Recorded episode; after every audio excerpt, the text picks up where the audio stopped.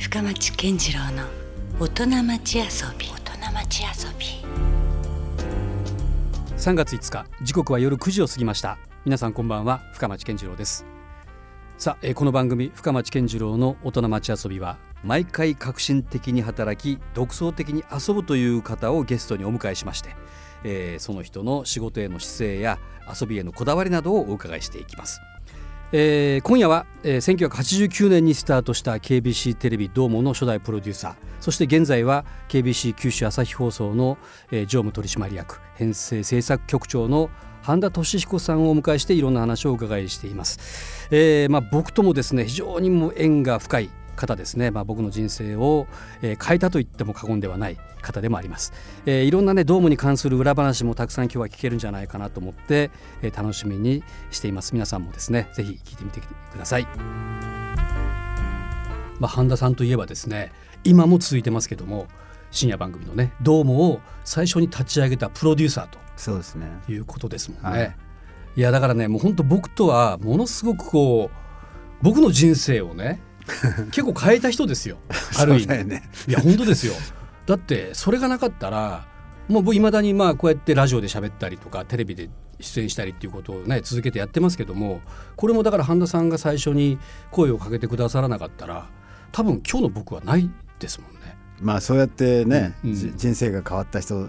まあうまくいうまく変わった人、うん。全然うまくいかなかった人が いっぱい、まあご迷惑かけたなと結構だから半田さんいろんな人人に影響を与えてる可能性はありますよね。ね。うん。まあ番組がねそういうふうに場ですからね、うん。どうしてもそうなってしまいますけどね。まあ、中でもね、まあ、まあ自分の関わった番組なんであんまりこうねそこ自画自賛っぽく聞こえるのもあれなんですけどもやっぱその「どうも」っていう番組はちょうど平成元年ですよね。そうですね。の、えー秋10月の終わりぐらいに始まってもういろんな意味で何もこう前例がない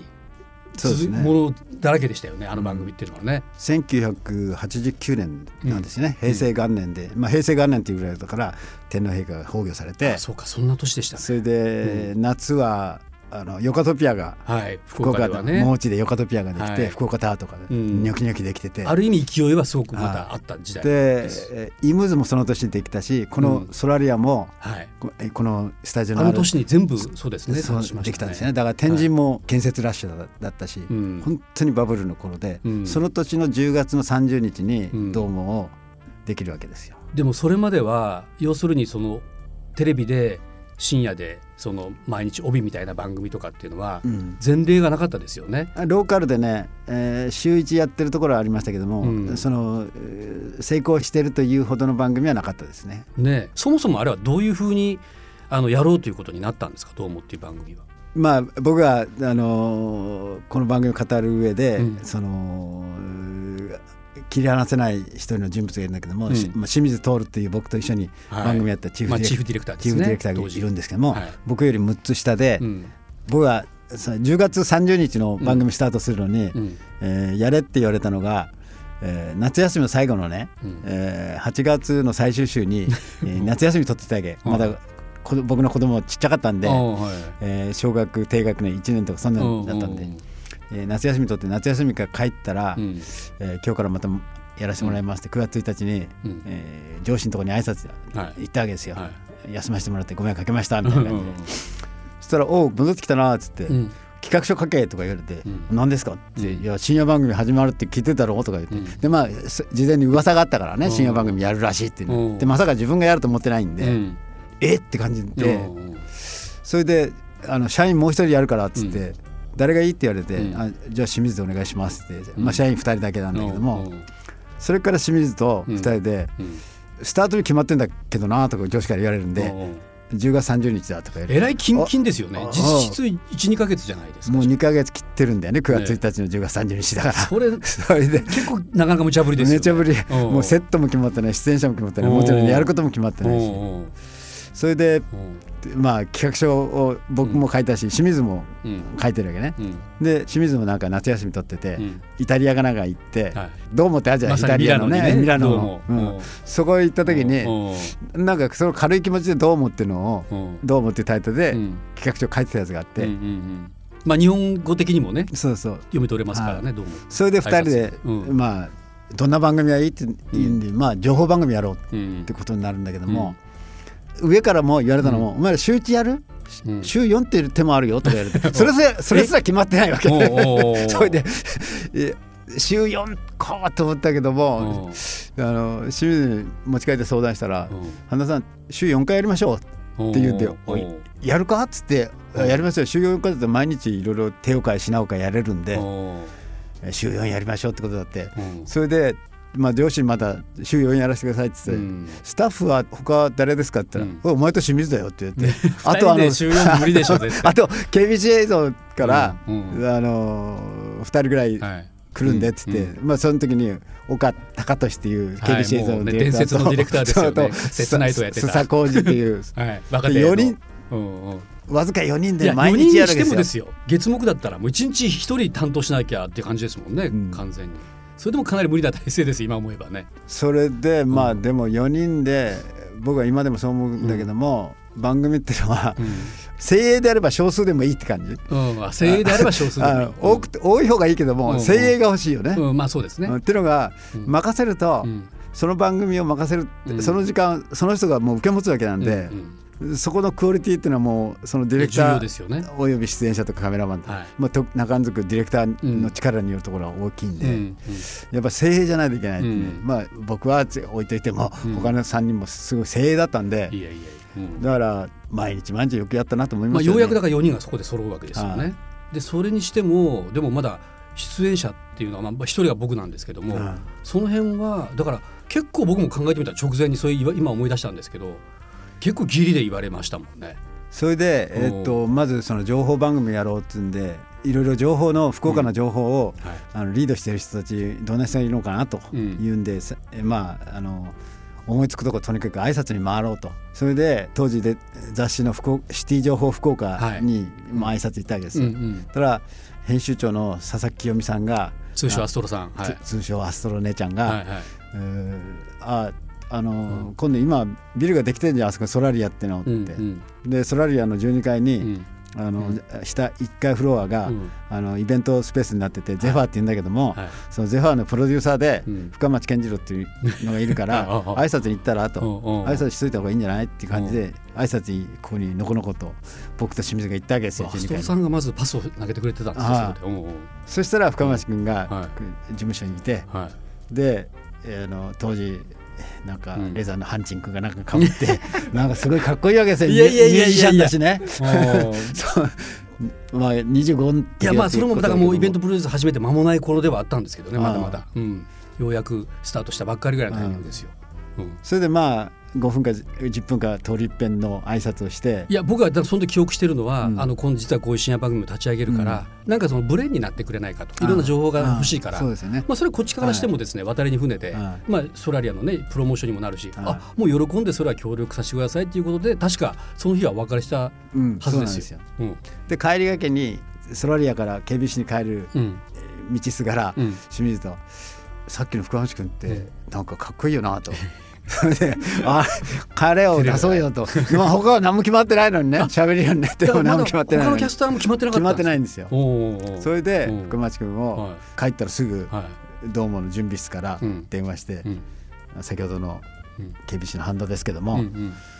番組出る気ない？みたいそうそうそうな感じで電話したと思うんだよね。でもデジャンかいなみたいな感じだったから。いやいやもうその日のうちに。そうそうそう。いやでもちょっと待ってくださいとね。それはでもあのありがたいけどももうそんなことやったことがなかったからこれ絶対そのもうイメージとしてはこう司会をやらなきゃいけないとか思ったんですよ。その無茶ぶりはもう絶対俺無理だと思ったんで その場では多分丁重にお断り させてもらったらいやなんか半田さんがいやあの別にちゃんとね進行役は準備するし、うん。あのまだ決まってないけど女性のアシスタントもねもう一人つけるから。まあ、深町君はその視聴者代表で、その番組で流れる V の率直な感想をね言ってくれるようなポジションでいいからみたいなことで。今で言うと騙されました。今で言うとコメンテーターですよね。そうそうそうそうそう。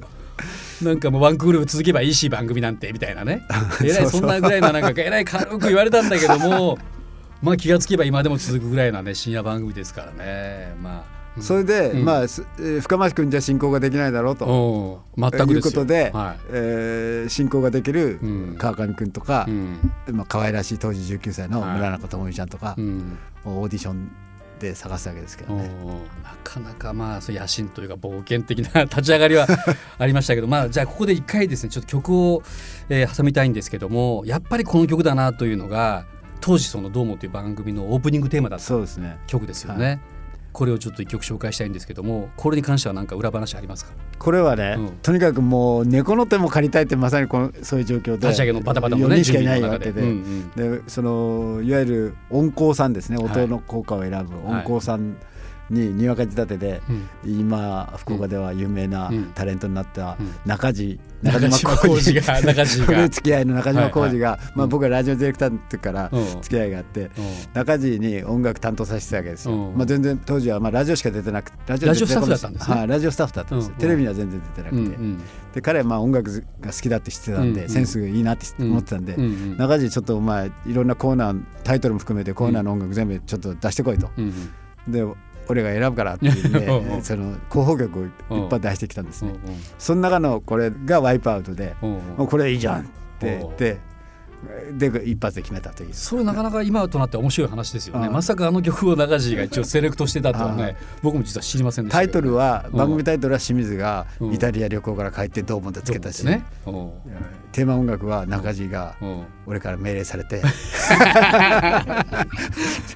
そのように決まっていくんですよねでもね番組ってね。さあえ今夜はですね、えー、もう私の人生まで変えてしまった人 KBC は九州朝日放送の常務取締役編成制作局長の半田俊彦さんをお迎えしている、まあ、まずはどうものいろんな立ち上がるまでの裏話をね、うん、お伺いしているわけですけども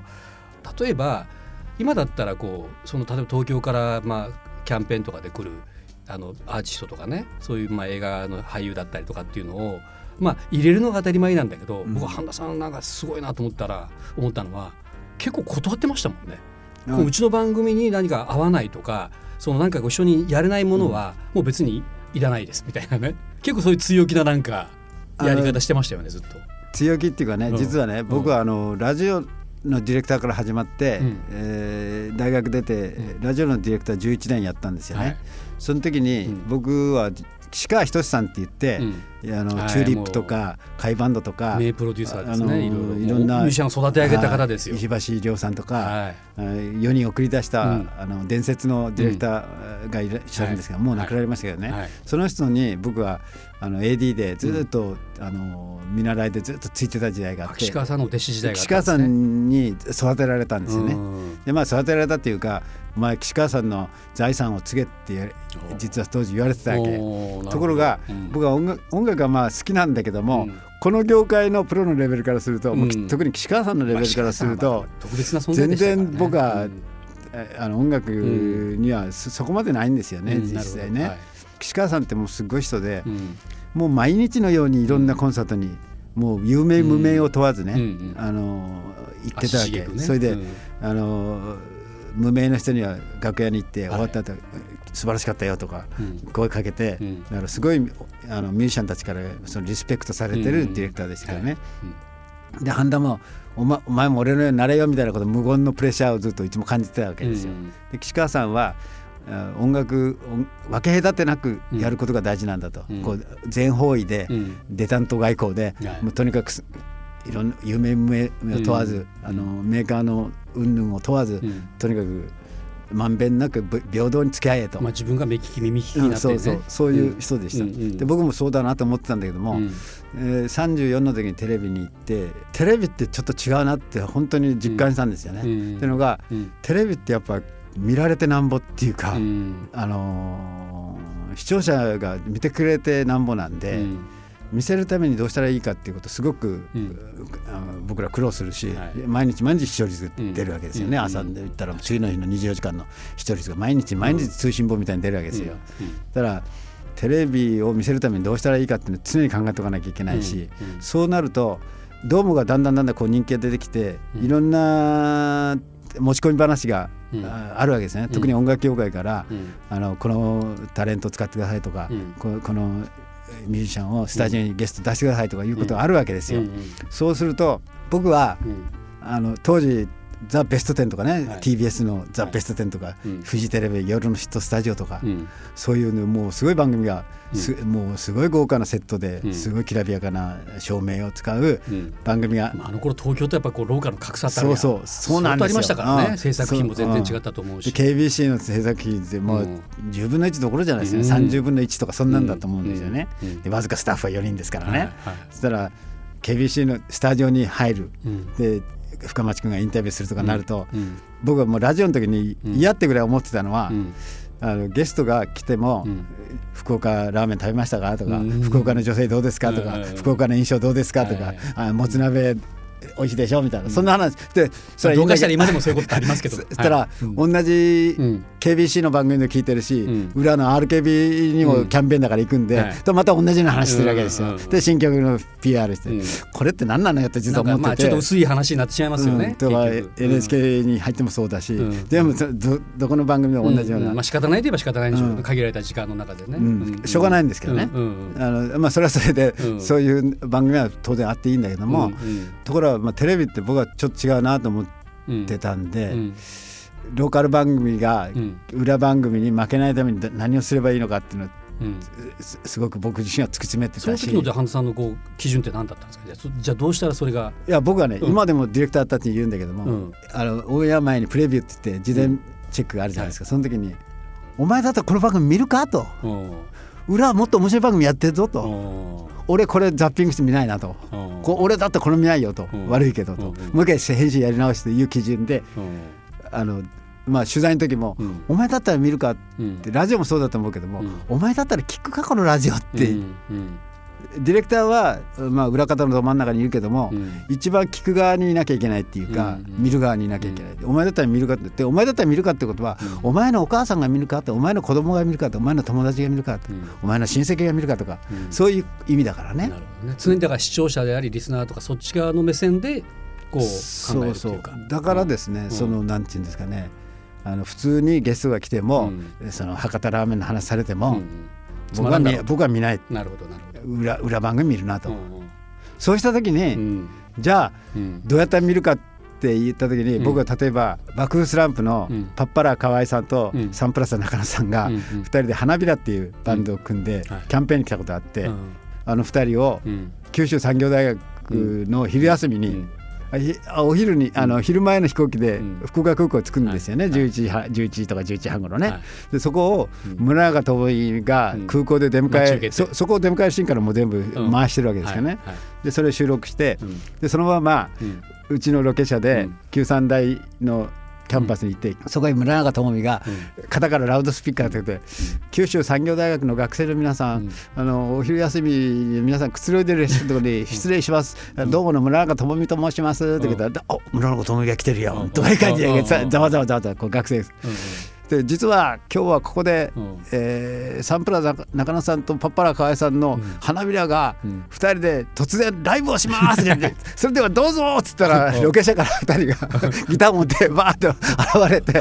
九三台の前で突然歌い出す九三台の学生の前でもっと歌い出すでみんなうわーでも校内中もみんなが集まってくるわけよ。でそれ全部あのカメラで回しといて。でそれを、うん夕方帰ってきて、ディレクターもうバーンともう血まなごになって編集するわけですよ。まさに、ね、まさに。撮ってたし。でバックスランプたちは、うちらが編集してる時間は、例えば活字の取材のキャンペーンとかで他で使うんだけども、また夜中のドームに戻ってくるわけですよ。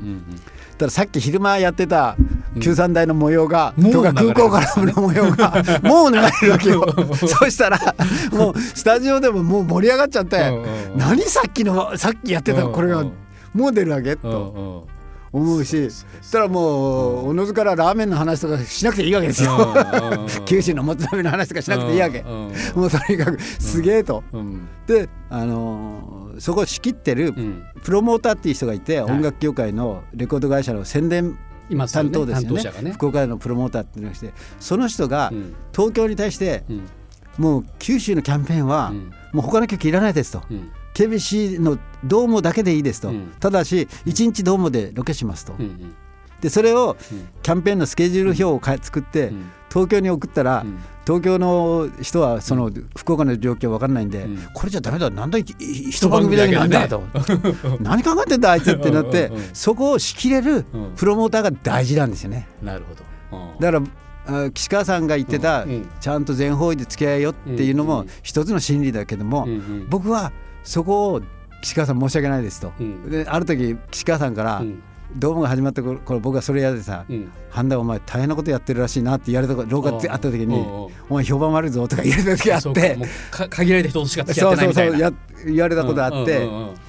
それでは「すいません」って言ったものの、でそれからまた何年後にして、そうなったら「半田お前すげえ番組やってんな」とか言われてだからね その後は。今はそのローカル番組としては意外と当たり前になってきたそういうことですよね、キャンペーンで来た人を番組に取り込んでやるっていうスタイルが主流になってるけども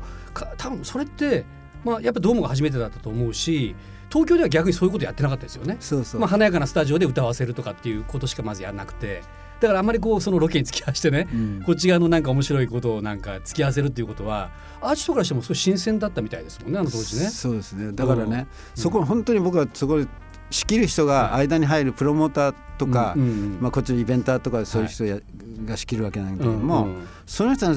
仕事がすごく大事で責任持って仕切れるか食らいついてくる、うん、がぶりついてくる人がいるかどうかっていうところですよねそこに、それで東京説得できるそうなんですよ。人がいるかってで、僕のその中で僕で欠かせない、はい、まあその中パートナーが吉田隆君って吉田隆君って言っちゃ悪いんだけど、はい、まあ4年前に亡くなったんですけどね48歳でね、あの最後はワーナーミュージックの社長までした。社長までなった方なんですね。でその人は実はあの福岡でそのプロモーターし、プロモーターしてたわけですよ。はい、で彼が「半田さん南野陽子さん出してくださいよ」と。でもうちのスタッフは南野陽子世代が多くて 僕はちょっともうちょっと年上だけども「うんうん、南野ちゃんが来るらしいよ」と「南野ちゃんな」って「南野ちゃん見たい会いたい」みたいな感じでもうスタッフはありありなんですよね みんなね。でも僕はだからまた吉田君に「いやダメだ」と。でもあんまり来るんで条件出したんですよね。じゃあうちの KBC の前の公開空地っていう広場があるんだけども、広場がありますね。公開空地で、あの生で歌ってくれないかと。で当時50あの60分の生放送の中で、冒頭で、えー、さアナウンサーの園田に告知させると、みかん。箱みたいなセット盆踊りのセットみたいな作った作ったわけですよね。公開口に。でここに、あの今から50分後ぐらいに。南洋がこのステージで、もうど深夜ですよね、このステージで歌いますと、皆さんもしよかったら来ませんかって言ったんですよ。生放送だから呼びかけができるわけですもんね。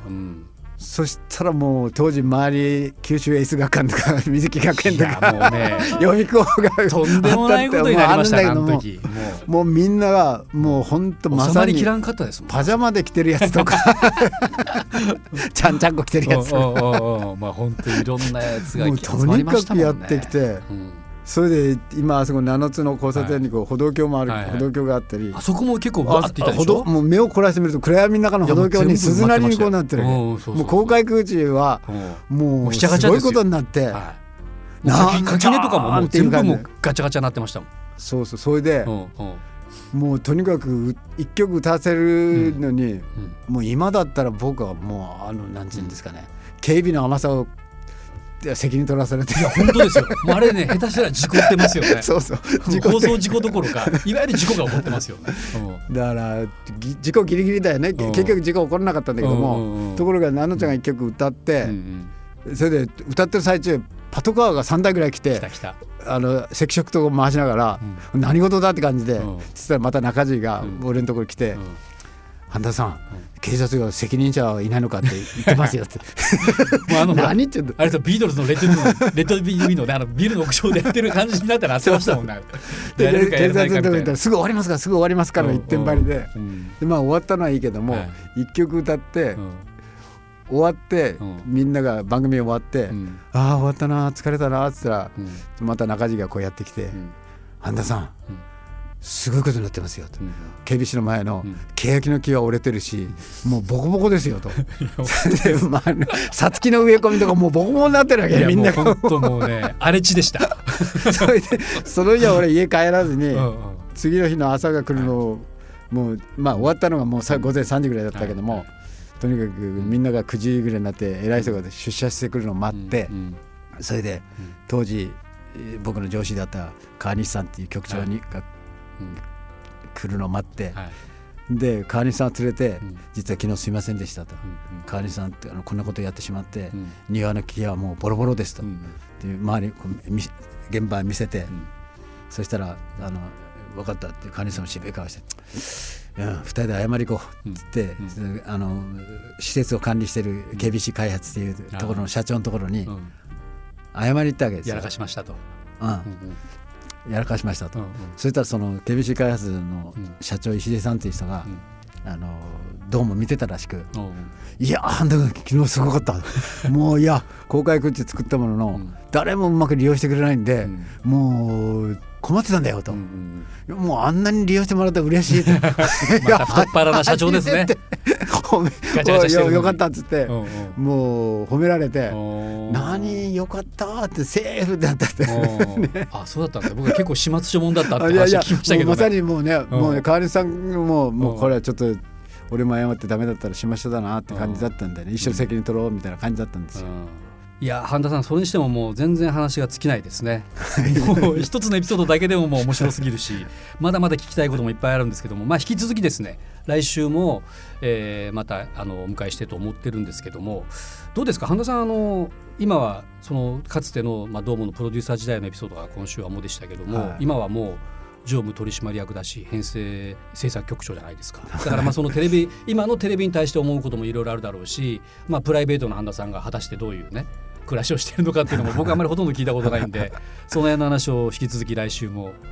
はい、あのしていただいてもよろしいですか、ね、はい、はい、お願いします。なんかプライベートでなんか大事にされてることとかあります？今。いや普通にまあただ淡々と一小市民ですよ、うん、まあじゃあその辺もちょっといろいろ掘り出してみたいと思います、はい、引き続き来週もじゃあよろしくお願いします、はい、お願いします。はいありがとうございました。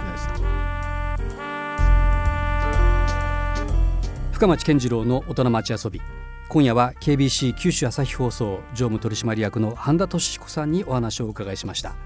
ということで今夜もお付き合いいただきましてありがとうございました。お相手は深町健次郎でした。それではまた来週。